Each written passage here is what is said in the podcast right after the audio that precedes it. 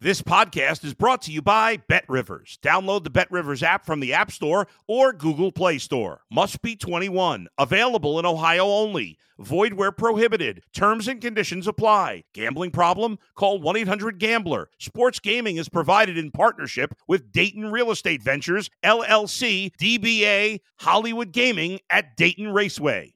If you're a tennis fan, you'll love Betting Weekly Game Bet Match on the Bet Rivers Network. Whether you're a better or just love tennis, you'll enjoy the in depth analysis each week of the tennis calendar. Subscribe to Game Bet Match today from your favorite podcast provider.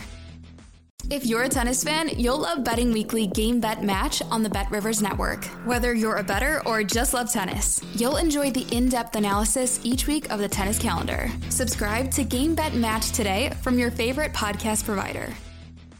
You're listening to the Danny Mac Podcast on the Bet Rivers Network. Yes, it is. I'm back for another podcast this week. I told you it was a possibility. My sports bag is bursting, and uh, I'm delighted to finally report with some passion on the NBA's playoffs. That's right, I said it. I, I don't have a team in the NHL, my preferred game. It doesn't matter to me whether the Carolina frickin' Hurricanes or the Florida Panthers represent the Eastern Conference in the Stanley Cup final. Uh, don't care. I, I care less about the West than I do the East with the Las Vegas Knights and Dallas Stars doing battle for the right to hoist hockey's holy grail. So I, I've been looking for somebody to root for, and I have found that team because of that guy because of an investor who had the balls to say, yes, I will take the Los Angeles Lakers. Their abysmal record and seventh seed be damned. He liked the Lakers back in the winter. In fact, an Illinois wagerer, there's a land of Lincoln investor who really needs a turnaround for the Lakers in these Western Conference finals. The Lakers came up short last night and now trailed the series against Denver in the Western Finals, two games to none. Game three is tomorrow night at Bet Rivers. The Lakers are laying five and a half. I'm not going to lay the points just because Denver is so explosive, but I'm rooting for the Lakers and I'll be watching the Lakers and maybe I'll even play them on the money line. They're minus 215 this morning. But here's why I'm rooting for a man I don't even know. And I guess I need to give him a name. I thought about Investor X, but I'm going to call him Mr. Laker or Laker Boy during this emergency session of the Danny Mac podcast, just because this is a cool story and it's one you should know. Here's what this guy did regarding the LA Lakers. He made a bunch of futures bets early in the season. I think 46 of them uh, to be to be factual about it, that's about twenty five thousand dollars in investments, and that was just for the Lakers to win the Western Conference. And I mentioned that at the time, uh, they were huge underdogs. They were not eh, when the playoffs finally rolled around. Their odds went down, and they were plus nine hundred just to win the West. The investor after all all of these futures plays would win one let me rephrase that he would earn 1.2 million dollars. All they have to do is overcome denver and get to the finals. They don't have to win it. Doesn't matter they, they don't have to beat the celtics. They don't have to beat the heat. All they got to do is come back from a two games to none deficit and mr laker wins 1.2 million dollars. Now if they were to go on and beat either the celtics or the heat in the finals he would pocket $4 million in earnings. That is a huge liability for our good friends at Bet Rivers. I might have to take a COVID cut for these weekly podcasts. 46 futures plays, and then he made another 100 ish bets, ballsy bets totaling $30,000 during the regular season. Those moves, if they come in around 2.6, that's on 30K worth of bets. I mentioned the 25K on the futures plays, a total investment of $55,000. Now, I don't have $55,000 to piss away on on the basketball playoffs or anything else. But boy, I, I, in fact, I think the biggest wager I ever made was two thousand dollars, and that was because of the odds I gave a guy on a ten to one bet, a two hundred dollar ten to one bet. Uh, the details of my lack of faith in Rex Grossman and how it cost me two grand, not important to Laker boy today. That's a lot of balls to bet fifty five thousand dollars, especially on a team nobody thought would win, and what I love about this guy and his faith in the great Darvin Ham, Ham I am, the Lakers coach, the pride and joy of Saginaw, Michigan. Love Saginaw, good smallmouth fishing there. Is that he hooked the Lakers in January to the Kansas City Chiefs on a two team parlay. He did a parlay, Chiefs to win the Super Bowl, the chalk. They carry their end of the deal. They they edge the Eagles on Super Bowl Sunday and he's waiting on the Lakers now to win the NBA Finals. This is not just winning the West. They have to win the whole bundle for that parlay to come in. If it does, his payout is 219 to 1. 219 to 1. That makes those guys from the big short look like penny ante guys, doesn't it? Uh, the two kids, Jamie and Charlie, out in Colorado, who were had a garage fund, uh, hedge fund, a garage band hedge fund, and uh, they wound up making fortunes betting on the double B's, the uh, the housing market crash of 08. If you haven't seen that movie, you ought to. It's uh, it's really really cool. This this Laker boy last night had to just be freaking out because they were so close to tying the series at a game aside. They led after three quarters. Even though LeBron James played like crap last night, he was 0 for 6 from beyond the arc. He finished with 22 points. In fact, the King and Anthony Davis were a combined 13 out of 36 for the floor. The Lakers hung in this thing, and as I said, led after three quarters because they can their free throws. They were 23 of 26 from the free throw line. Jamal Murray however, was just too much for Denver in the fourth quarter. He had 37 on the night. Um, in the fourth quarter, he scored 23 points. He was six out of seven in those final 12 minutes, and that included four three pointers. That fueled a 15 to 1 Denver run. The Nuggets canned seven three pointers in the fourth, and uh, Denver remains perfect at home. They're 8 0 there uh, during the playoffs, 41 and 8 on the regular season. But uh, man, so close, so close. And then Jamal Murray just goes off for Denver. And said LeBron James afterward, he made shots. Yes, yes, he did. And you did not. And that's why the Lakers come home trailing two games to none in the series. That game is on ABC tomorrow night. And you better believe I'm going to be rooting for Laker Boy because of the way he did his parlay during January. That's how I like to bet the Kentucky Derby.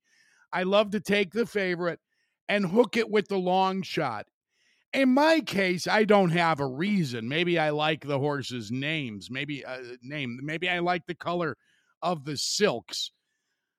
It's just something I I prospered at in 2009 or 2010. I'm sorry. Uh, not that you care or remember but when I do my trifecta box, and this is at the Derby with buddies, great weekend trip if you've never done it in an RV. And everyone says go to the Oaks on Friday. I uh, one day of horse racing is enough, but where the money is to be made in the Derby is going to all the preliminary races the day of the race. The Kentucky Derby itself is usually the 9th, 10th, 12th race. They, they run a bunch of prelim races. And in some of them, the field is very small if you've got a 12 horse field and you got two scratches, just simple mathematics gives you a much larger chance of hitting a trifecta box. I do the trifecta box for $10. For those of you who don't know the language, boxing horses means they can finish in any order. And at $10, it's $10 for each potential combination. There are six potential winning combinations, so it's $10 per play a $10 trifecta box cost you $60. My big payout was $3,210. That's the most I've ever won on a wager. This guy's looking at uh, 1.2. Mr. Laker, he's looking at a $1.2 million take home if they just win the West. Because he bet him at nine to one. They were nine to one, seven seed going into the postseason, 16 to one at the time to win it all. And he anteed up. He anteed up again when their odds went down. At one point in the season, LA was 151 to 1 to win the NBA Finals. He was down on him then, and he got down even more when they started playing better, and the odds shrunk to 40 to 1. That's the way to do it. You find the favorite, as he did with the Chiefs. That's what I do for my winning. Uh, for the, I've actually hit a few trifecta boxes, but none more lucrative than that one in 2010. I don't remember which race it was. I don't remember the name of the horse that won it. I don't care. Uh, a medium range shot was hooked to the favorite, and then a long shot, then a horse that's 27 to 1 or, or 30 to 1, as in the case of the Lakers going into the playoffs, 16 to 1 to win it all, hooked with the Chiefs for a for a huge ass payout. 219 to 1. Good luck to Laker boy. I have something to root for. Hey, the NHL's Eastern Conference Finals started in exciting fashion last night. Did you miss this one? Four overtimes, and it was very close to going into a fifth OT. Florida beat Carolina 3 to 2. I almost said the Panthers. They're not the Panthers. Uh, th- those are the great Frank Reich's team. And these are the Hurricanes, and they lost 3 to 2 after playing all that hockey. Game two is tomorrow night. I think they should push it back to Sunday and do a double dip with Dallas and the Knights just so the quality of hockey is better. Their legs have to feel like jello today.